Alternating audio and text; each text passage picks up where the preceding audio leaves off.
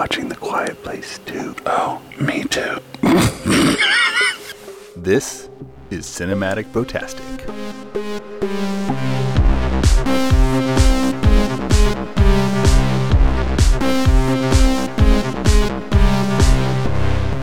Welcome back to Cinematic Protastic. I'm Andrew. And uh, Philip, And we are back. We've been uh, gone for a while. It's been uh, been a bit too long, I think, but I feel like that's the intro to all of our podcasts. we're back. well, you know, that is the life of a part-time podcaster. yes. So, but like you said, we are back, and uh, as, as you can tell from our fun intro, this episode will be about A Quiet Place Two. So yeah, we we've had a chance to, you know, the pandemic slowed down a little bit over the summer, but bef- you know, before the Delta variant kind of brought things back, but you know, we we did get a chance to see a Quiet Place Part 2, Fast 9, Black Widow, The Suicide Squad, and Candyman. Can you think of anything else? Uh, not that not that I've seen in theaters. I've seen a couple other movies. Just Yeah, but th- those are the the blockbusters, the return of the blockbuster, and so we hope to have episodes on those movies here pretty soon. But uh, we're going to start with a Quiet Place Part Two. It's uh, directed by John Krasinski. It stars him as well briefly, but mostly stars uh, Emily Blunt, Cillian Murphy, as we found out, and Millicent Simmonds. I hope I'm saying her name. right. we didn't look her name up. yeah, we, we looked up Cillian Murphy's name, but we didn't look up Mil- Mil- Millicent Simmonds. So maybe we should look that up now. Millicent Simmonds. Okay, so we'll just. I'd say you're correct, sir. One hundred dollars. You have the board. Thank you. A Quiet Place 2 was originally set to come out before the initial COVID pandemic delayed a lot of movies. It actually did have a premiere uh, back in uh, March of 2020, but then before it was able to be released theatrically, it got postponed, I believe, more than once. And then finally released in theaters uh, in May, tw- May 28th of this year and that's when we had an opportunity to see it. I don't know, did we see it opening weekend? I don't know if we did or not, It was close to it though. pretty close. And it, it, it, it was kind of interesting because Emily Blunt and John Krasinski had to do press for the movie twice because they were doing the press and all the talk shows and stuff before the shutdown. And then the shutdown happened. And then, of course, they're trying to get the movie back out there. So they had to just do it again. And uh, Emily Blunt was on James Corden.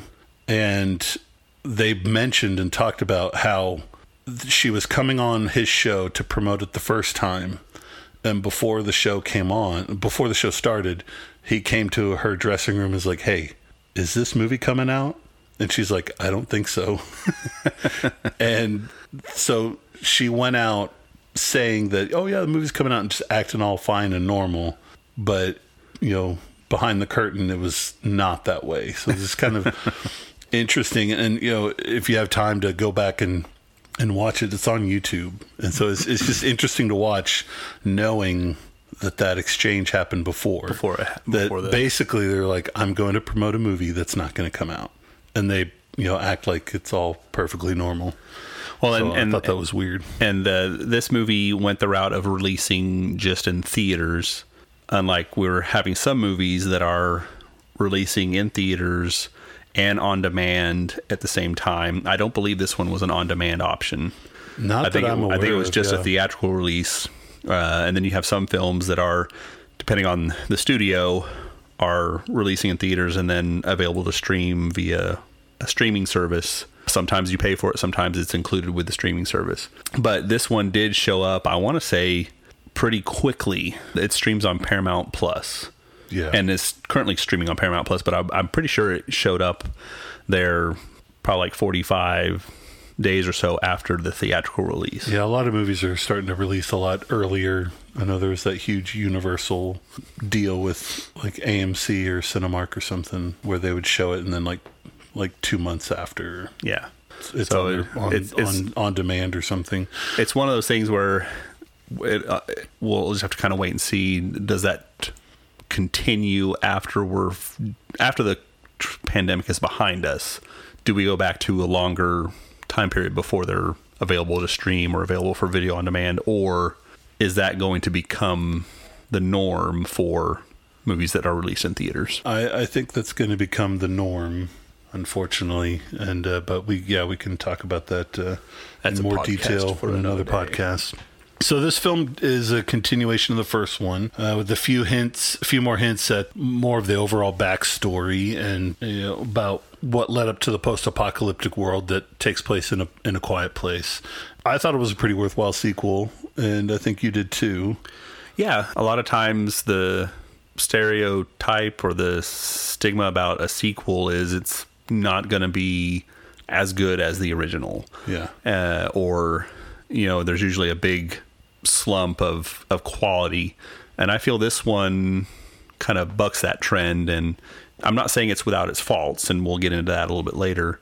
But I feel this one was a very good sequel, stands on its own. I'm not. I'm not going to go as far as say it's better than the, the original, but I think it does a good job of just it continues the story, doesn't really retread uh, what happened or, or came before, and really just does expand and opens up the world of the Quiet Place universe, so to speak. Yeah, yeah, I agree. So before we get to the main story in this movie, we start off with John Krasinski's character who died in the first movie, and so we obviously know this alert. takes place. Uh, we obviously know this takes place before the uh, invasion. There's an eerie feeling because you know the audience knows what's about to happen, but you just don't know when. You you know the invasion's going to happen, you just don't know when.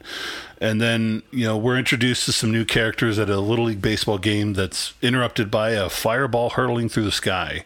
And without skipping a beat, people stop playing the game and head home, and that's when all the chaos ensues. That's when, you know, it, it then it jumps to present time from the timeline of the first movie, where the first movie left off with uh, Emily Blunt's character leading the Abbott family uh, out of their safety of their home and uh, out to the world. And in, this time they're carrying a baby in a soundproof case, sort of, with the oxygen tank to make sure it gets plenty of air. And on their journey, they come across others who may or may not be looking out for their best interests.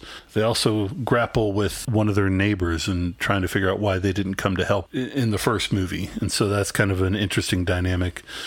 And then a few of the characters find a rogue radio station or a rogue radio signal that has a song playing that kind of implies possibly that there's, you know, the signal itself is is kind of miraculous because all the radio stations are down, and uh, but they think there might be a message in the song of some kind of hope or safety off in the distance. It's like if it's broadcasting and it's still broadcasting, there's got to be hope or there's got to be safety. Yeah, and of course, there's other people that think it's just because it's the same song over and over again. They think it's just it's just a lost cause. The things that I liked about this movie, and it looks like Philip and I both liked the way the film opened, but for two different reasons.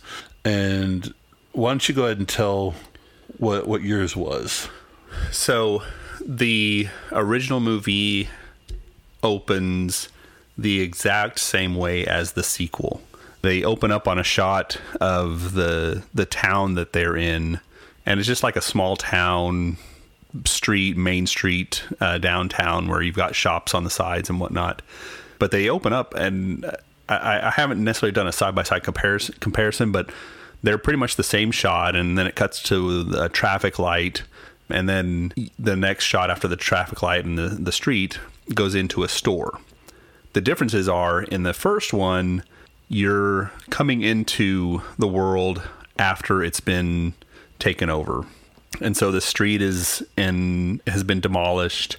There's crashed cars, there's trash everywhere. It just looks completely in ruins. The traffic light's not working.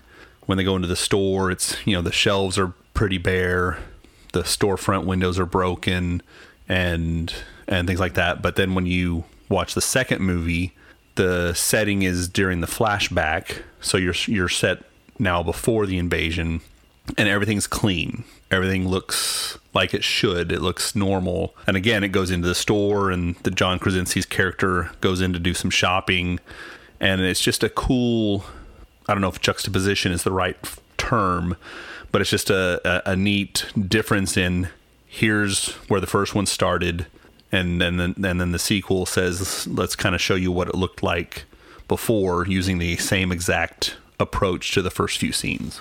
I unfortunately didn't get a chance to watch the first mo- movie, like to rewatch it before seeing this one, so I, I was unaware of that. The effort that was put in to make it seem similar to the to the first movie. The thing that I liked was, and, and maybe it's just because I'm a fan of like that that moment before chaos happens. you know, I I liken it to you know I mean, th- th- it's the whole movie of signs from M Night Shyamalan, but you know, the War of the Worlds, both both the original and the remake. There's there's that moment. You know, everything's fine. Something happens and it's weird. You don't know what it is, and then of course, you know, the poop hits the fan, so to speak. but it's it's the notion that you, obviously you go to the movie, you know one it's a sequel so you know what ha- you know what happened. And there's no hiding it. There's no hiding it. So so you know that that's going to happen. And so you're watching this and, and it's like you know it's almost like a slower version of the ticking bomb on on the bus and speed you know?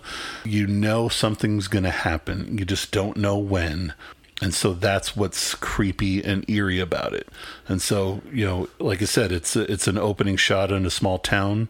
Nothing too exciting about that, but you're like, okay, when is it going to happen? And then he goes into the store, and then they go to a baseball game, and you're like, okay, when is it going to happen? And then even when the fireball comes out of the sky, you're like, okay, now it's about to happen, and then it doesn't happen. you know, so you're like, when is it gonna happen? And so like that's when so when it finally does, it's like, oh crap, and it's you know that it, you you finally get the the relief of of of getting to that point, but you're tense in a good way leading Well, it- up to it. it, it I, I, I would I'm, I would wonder if there was any intention to I, I- don't know if there's a if there's a term for the type of of approach, but I think it was made famous by Hitchcock, where there's a movie, and I forgive me, I can't think of the name of it, where there's people in a car or something, I believe, Yeah. and he shows the audience that the car has a bomb mm-hmm. attached to it, but you don't see the timer. You don't know how long they have. You just know there's a bomb and it's counting down. And so the whole time that movie's introducing the characters in the car, you as the audience know, oh my gosh, when is this bomb going? So it seems like it's kind of that same approach. Yeah, I, I can't think of the name of the movie off the top of my head, but yeah, the it, it's like the opening scene, and yeah, the first thing is you see you see a close up of a hand putting a bomb in a trunk and and running off, and then the people get in the car and they stop by children, they stop by a market, and you know this is like the you know f- you know the fifties, so it's obviously a different time. They drive slower. They talk to people while they're driving. The you know police officer comes over and chats with them, and But it's- and and this, yeah, this whole time you're like you know there's a bomb there, and you don't know when it's going off, but he keeps putting horrible things in the way, and and yeah, b- builds up the tension. Of course, speed is a high octane version of that. Uh, so it's it's the same thing. And there, of course, in cinema, there's a term for everything, but I don't know. You know, the probably the closest thing is you can say it was Hitchcockian, but you know, I- I'm sure there's nine different terms that film geeks out there are probably like, you don't know what it is. How dare you? You call yourself cinematic protesting. So- more like cinematic poop-tastic. Cine amateurastics. Yes, exactly. So, I, like you said earlier, you know, I also agreed that I, I felt that this did a good job of like world building, you know, filling in some of the gaps from the first film, and then also, you know, expanding on the stuff we knew. Because, like, I don't feel like the aliens or whatever the creatures are. I don't know if they even ever call them anything like you know there's xenomorphs from alien you know but whatever whatever the creatures are called and you know obviously they they were evil and killed people and stuff like that but you it, mostly it was just you saw a, f- a blur because they went by the screen so fast and the person wasn't there anymore. Mm-hmm. But this one, they're smacking people left and right, and like I, I watched the opening sequence. It's on YouTube. You can watch the whole opening sequence, and you know, there's a scene where people are just running down the street, freaked out, and this woman's running, and a, the thing jumps on a car next to her and just whoosh, right there and hits her at like you know 40 miles an hour, and and so it's just they were mean and visceral and just rough, and so it, it expanded on it, made them more scary. Yeah, I mean the in the first one you don't really get to see or understand the creatures till really at the end when they're invading the their house and their land.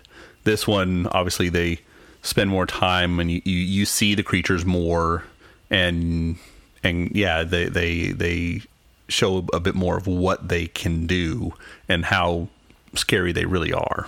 Uh, you know, it's just now occurring to me that you know probably the thing that made him really scary in the first film was that you don't see him.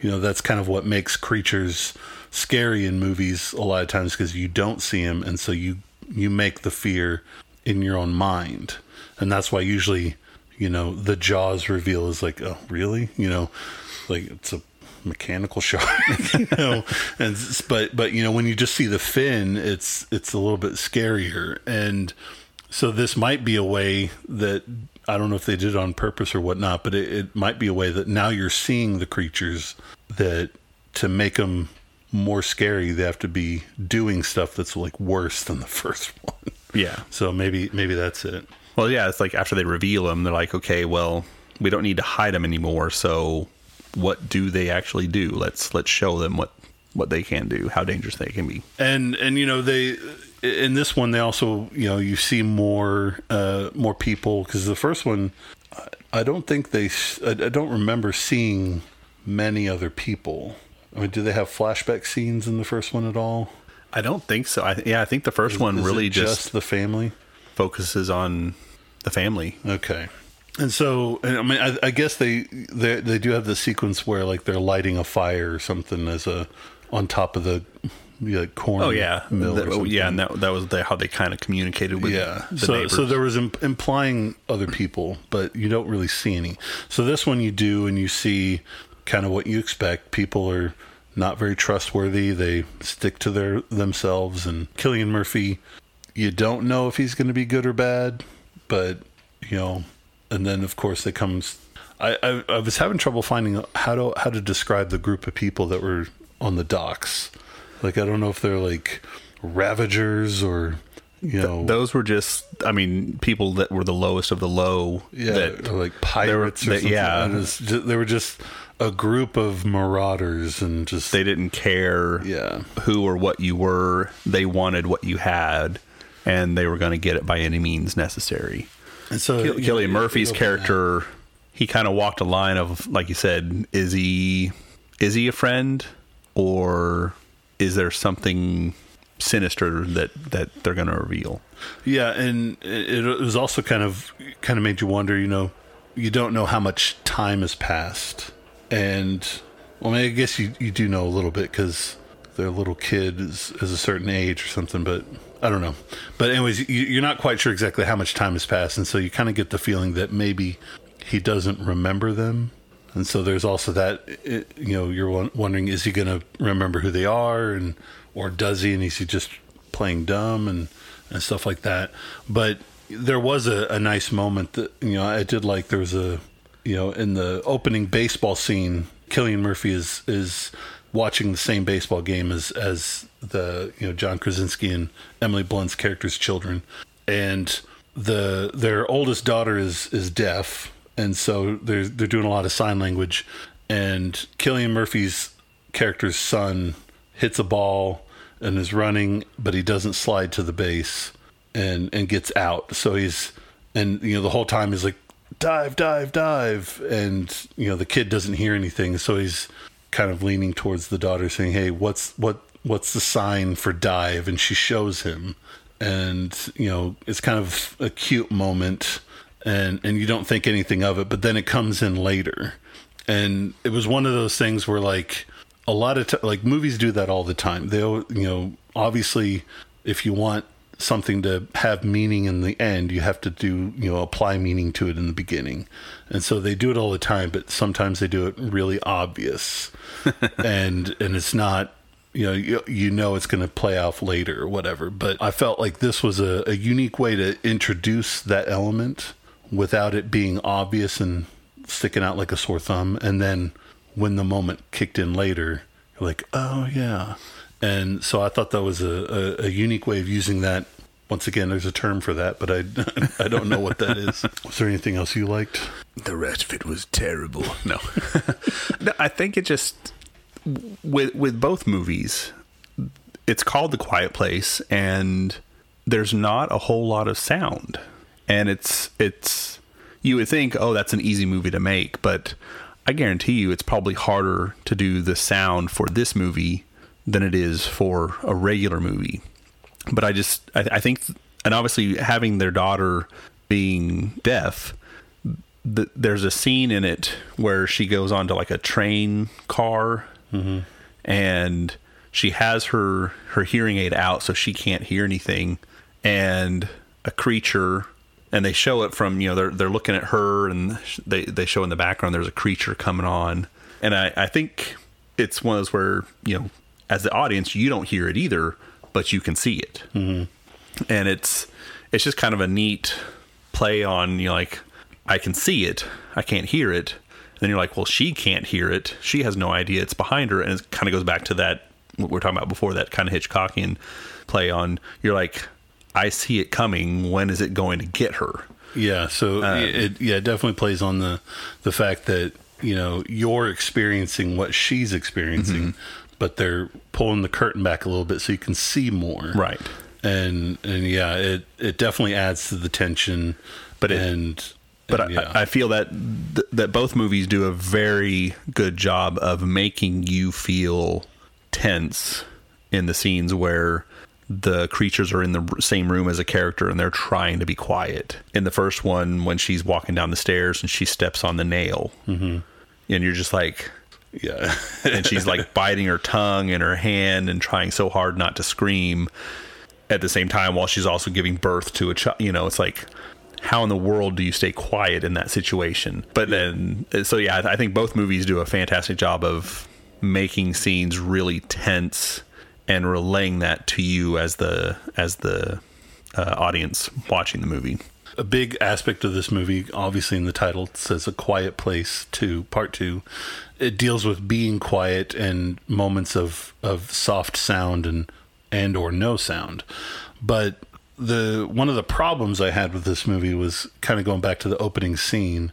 You know, chaos is, is breaking out and as an audience, you know that the creature reveals itself for the first time for for the mo- in the movie attacking a police car, which had a really loud, you know, police blotter radio going off. And so it, it just takes out the car, and then people start screaming and and you know other things that are making noise, and the things are attacking those those sources of sound, and so you know what's going on, but obviously the the characters don't. But I felt like John Krasinski's character was picking up on the fact that you don't want to make sound or you know trying to keep people quiet way too early. And it was it wasn't just hey let's hide over here in the dark and be quiet so it doesn't come over here. It was it was more than just be quiet so they don't come over here. It almost felt like he was saying be quiet because they're attracted to noise. Hmm, i don't know it, if i picked that it, on it felt like that to me because like you know all the stuff's going on and then people go into the store or the diner and you know this guy's like you know breathing heavy and he puts his hand over his mouth and he's like shaking his head and putting his you know finger to his mouth. And yeah like i said it might be just you know be quiet so they don't come over here in general. But then there's a couple across on the other side of the room and they have like a cell phone. And you know, he's like, "Don't do it," you know, "Don't do it" or whatever, or something like that. And of course, the phone goes off, and the aliens comes in and and attacks. But I don't know. There's just something about it. Just felt like he knew that you They were attracted to noise. They were attracted to noise. Like it. There's something about the way that it that it was portrayed that to me gave me that impression. So I was a little turned off by that. Okay, yeah, I didn't pick up on that at all. well, then get out. Another great movie. that is that's true. so my thought as far as like I, I feel the weakest part of this was they didn't i feel they didn't know what to do with the son's character and so they you know he, he gets injured early on and it almost seems like okay we're not sure what to do with him so let's injure him so that he has to stay in one place and doesn't have to really go anywhere and that way we don't have to make him do you know his story is kind of easy to do Yeah. and then that decision or his storyline leads to another part that I still don't fully understand. You know, we, we, we talked about Cillian Murphy's character when you are first introduced, reintroduced to him after the flashback. You don't know if he's good. You don't know if he's bad. He he takes them in, but initially says, "You can't stay here. I don't care. You got to leave." And you're like, who would be that way if, if you were if you were friends previous to the invasion? Why would you kick these people out if if that's you know sending them to their death? So there was kind of an air of is he good, is he bad? At uh, at a at a certain point in the movie, I think you, it finally comes across that he's he's a good character. Like deep down, he's he's a good guy. Uh, just you know the what's happening in that world has taken its toll on him. He's lost his wife, his kids, you know, and so again, go back to the the son and his storyline. They they they have him walk around the the I don't know compound Yeah, he's he's, he's just or exploring. he's exploring the place that Cillian Murphy's character has made into his shelter, and you know, and uh, he's walking around, looking around at stuff, and he comes across and discovers Cillian Murphy's wife's dead body, which has been kept up in a room in the compound. And uh, of course it freaks him out and he runs back and uh, i think it might leads to him being found by an alien or something like that. But i still don't know if i fully understand the motivation for revealing that cillian murphy's character had kept his wife's dead body to me, uh, you know, now that you're pointing it out, it kind of made me. f- I remember feeling, oh, did he kill his wife? Mm-hmm. And so now he's gonna kill them. But obviously, that's not the the way it went. But it, it is it is an odd. It's like, well, on one hand, I'm like, reveal. are they trying to tell me that really Kelly Murphy is like, you know, who keeps their dead body, the, the the dead body of their wife? You know, is he demented and you know, I don't know. So I, I don't understand. Hitchcock. I mean, you're talking about Psycho. yeah, the dead mother keeps the dead mother. This whole movie is just a Hitchcock allegory, apparently. gotcha. again, I, I haven't watched the movie uh, a second time to to try to see if it makes any sense or if it reveals any more to what that meaning was. Uh, but overall, I think that that was the the part that I thought was the weakest part of the story. And then, not that this could have been helped. So I mean, I can't fault them for for this one, but if you do watch these movies back to back, the the brother character he, he's half the height of the sister Oh, and come the sequel which when it gets going it takes place directly following the previous film the film was made i don't know 2 or 3 years yeah. afterwards and obviously the kids both went through go- growth spurts it's harder to tell in the daughter but if you watch the first movie and then watch the second one the it's very obvious that the son has has grown quite a bit Yeah. and he's not really the same age that he was in the first movie uh, but again you know they i applaud him for using the same actor you could have very well recast the role Yeah. Uh, and they might have recast the youngest son for the flashback. I don't know. I'd have to research that. But yeah, that that was just kind of like a well, you know, you, unless you really want to pull like a Lord of the Rings type of special effect and make him look shorter, there's not much you can do. Yeah, it's it's kind of funny how how we both keep picking parts of the movie that are our favorite and our least favorite because they're the they're the they deal with roughly the same thing, but they're not quite the same thing. so my uh, biggest issue, I guess, was mostly with the son, but not so much with the, well, it's not not so much with the son, but like the Cillian Murphy. So I'm I'm going to take that back. It has nothing to do with the son. So never mind. he just happens to be in the part. So I'm going to take retract that statement. So the S- S- Cillian Murphy's character, he has this compound. I, I don't even know what it is. Like I don't know if it's some kind of like water treatment facility or It's some kind of industrial. something, but there's these mm. chambers underground that are metal and thick and have these big metal doors that would keep anything out. And to me, it wasn't obvious that the metal doors close from the outside and lock. And so if you lock it, you're screwed. And it wasn't imme- immediately apparent that if you close it, you run out of air. oh, okay. And so, like, obviously, it becomes apparent later on, and it's like, okay, that's what's going on, and you you go along for the ride, and it wasn't that big of a deal. But but the I felt like it could have done a better job making that obvious, and you know, it wasn't made clear the inherent danger of what was going on, and and so that that. So I was just like, oh, they've got a safe room, and so it it was not com- explicitly clear because they show you uh, at least the the scene that shows that I would assume was showing you that you, the door is not supposed to lock. There was like a towel or cloth or blanket draped over it to prevent it from locking, but I saw a huge metal door that would have clang when it shut, and I thought the cloth was more a sound deterrent. And so I had no idea why he was had a stop a stopwatch every time he went in there. And I was like, what? I don't know what's you know, or you know, I thought maybe oh, ev- that he figured out that after 10 minutes they leave or something. I don't know. It was like so it was completely over my head. And then of course, you know, later on when the kid locks himself in and then he's like, you know, pulling on the door, can't get out and he's like you know, struggling to breathe like okay. so this is how it's how it's going. So that was kind of like my biggest gripe was, was that whole sequence was it wasn't made clear for me. Gotcha.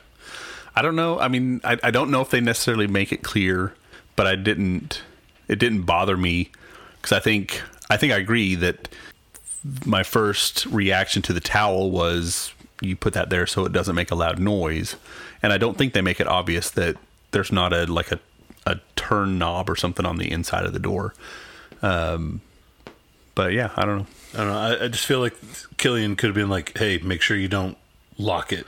Everybody You know, take a deep breath when you get in. You know, You know, just just something, you know. hold on, pause the movie. Andrew Junger, are you out there?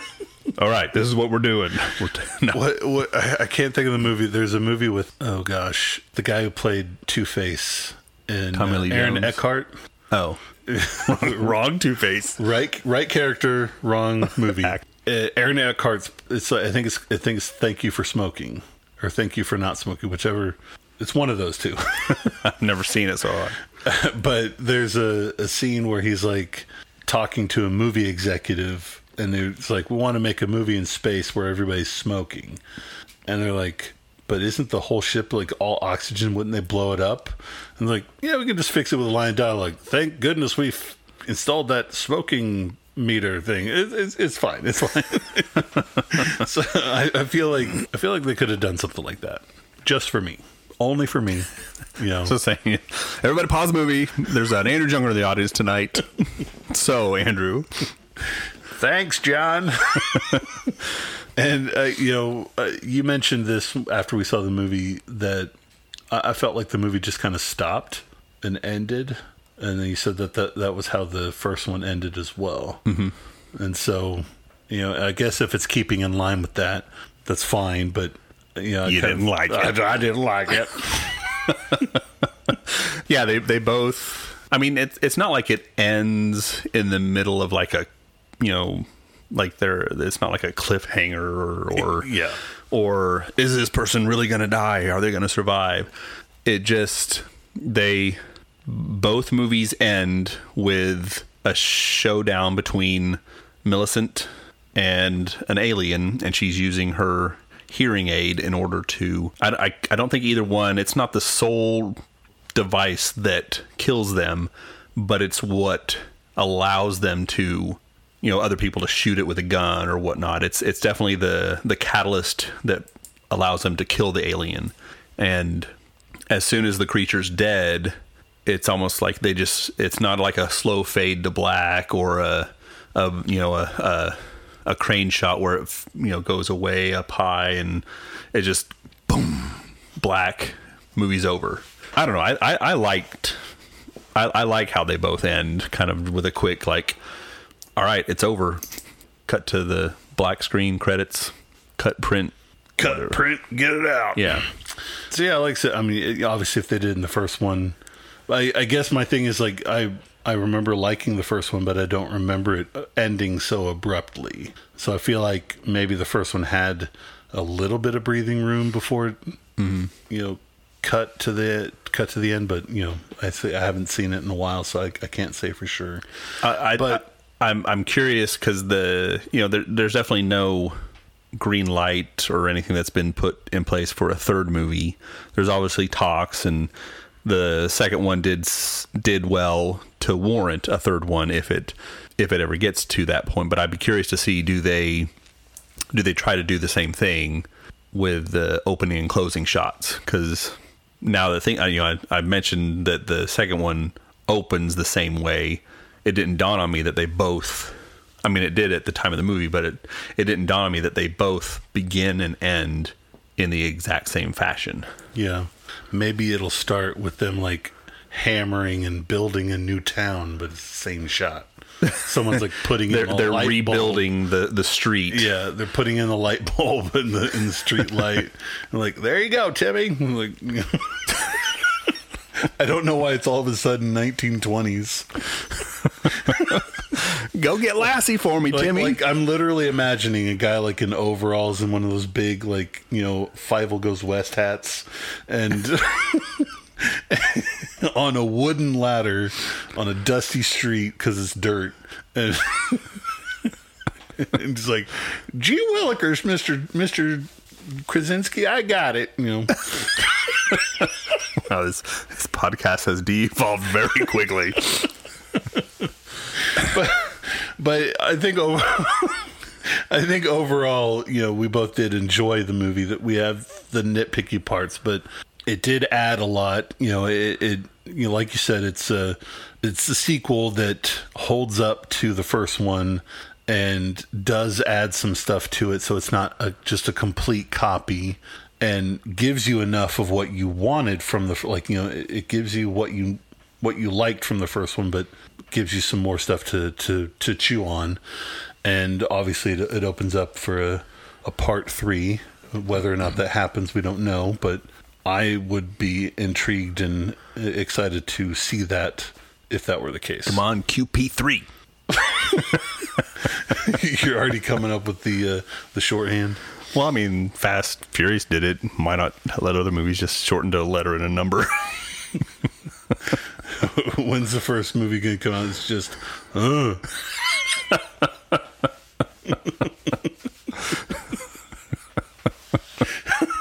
Gee Williker, Mr. Krasinski. But the the other thing is, you know, like like like we said at the beginning, we we've seen Fast and Furious Nine or F Nine. It seems like F9. F nine sounds more like an insult, like F nine, dude. or no, wait, no. F is for family.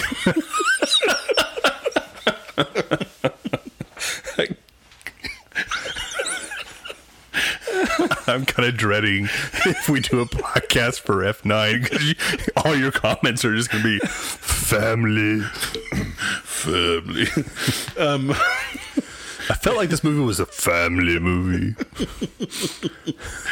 so yeah, we we've seen a few movies, and uh, you know, uh, a little nod to our F nine uh, episode. I feel like overall, my experience of seeing a film, I had more fun with Fast and Furious nine. But like this one, I went and saw it, and like afterwards, I I, I kind of had this weird feeling like I felt like I should have enjoyed it more. And I don't know if it was just the movie itself or if it was like kind of the anxiety of we hadn't seen a movie in forever in, in theaters and like is it safe to go you know so i don't know if if that was playing into it and and this was unfortunately kind of like you know uh, i've i don't know who said it before but someone has once said you know, like the first pancake's always the burnt one and so I mean, it's still a pancake, but it's but it's burnt because you you you had to get the feel for the griddle. That sounds like a weird T-shirt or something. got to get a feel for the griddle. I'm gonna excuse myself because apparently I'm on something. I don't know what's going on. You're on family. I'm on family. but now back on topic. I did want to say I give this movie two tickets because I enjoyed seeing it and I would like to see it again.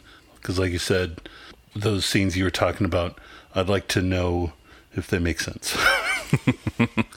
Of your two tickets, is the first one burnt?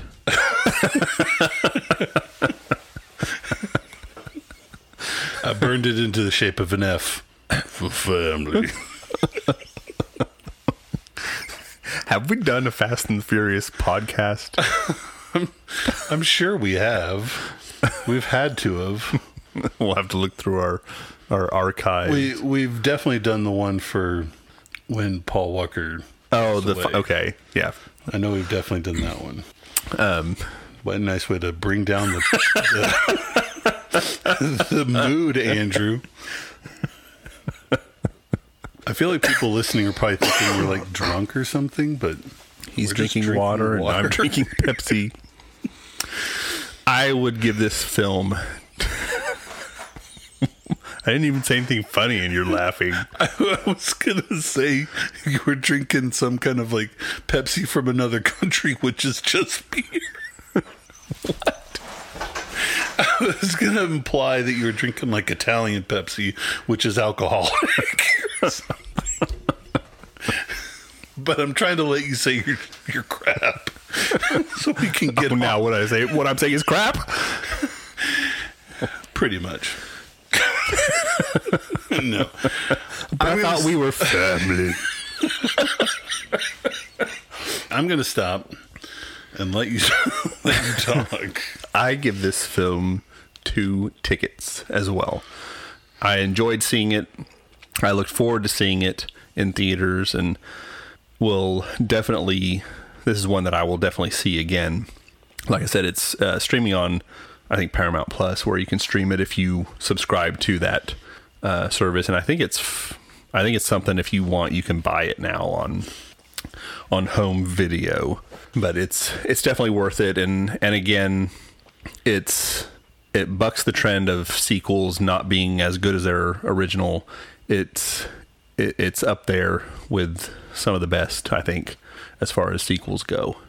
Now will they have a, a third film slump? Who knows When I was thinking of and writing down my thoughts on this movie today, I couldn't help but think of the similarities to Tremors. and I was just like, this is a lot like Tremors. it's kind of like, you know, how Fast and Furious, no pun intended, because we keep refer- referencing that movie. The first one. that- that is- wasn't a pun. Yeah, it's not a pun, but like anyway, how the first Fast and Furious is basically Point Break with cars with cars. so Yeah. I like felt like this is Tremors without the comedy and without graboids. they're not worms and without Kevin Bacon. How many degrees of Kevin Bacon can you get to uh, Quiet Place 2? I'm just kidding. Let's I not go know. there. yes, let's not go there. Check us out on Twitter, Facebook, Instagram, and anchor.fm and let us know what you think of A Quiet Place Part 2. Do you want to see a, a third one? Were you too scared of the not so loud movie? Let us know. And until next time, we'll see you at the movies. And don't forget to check your ticket stubs.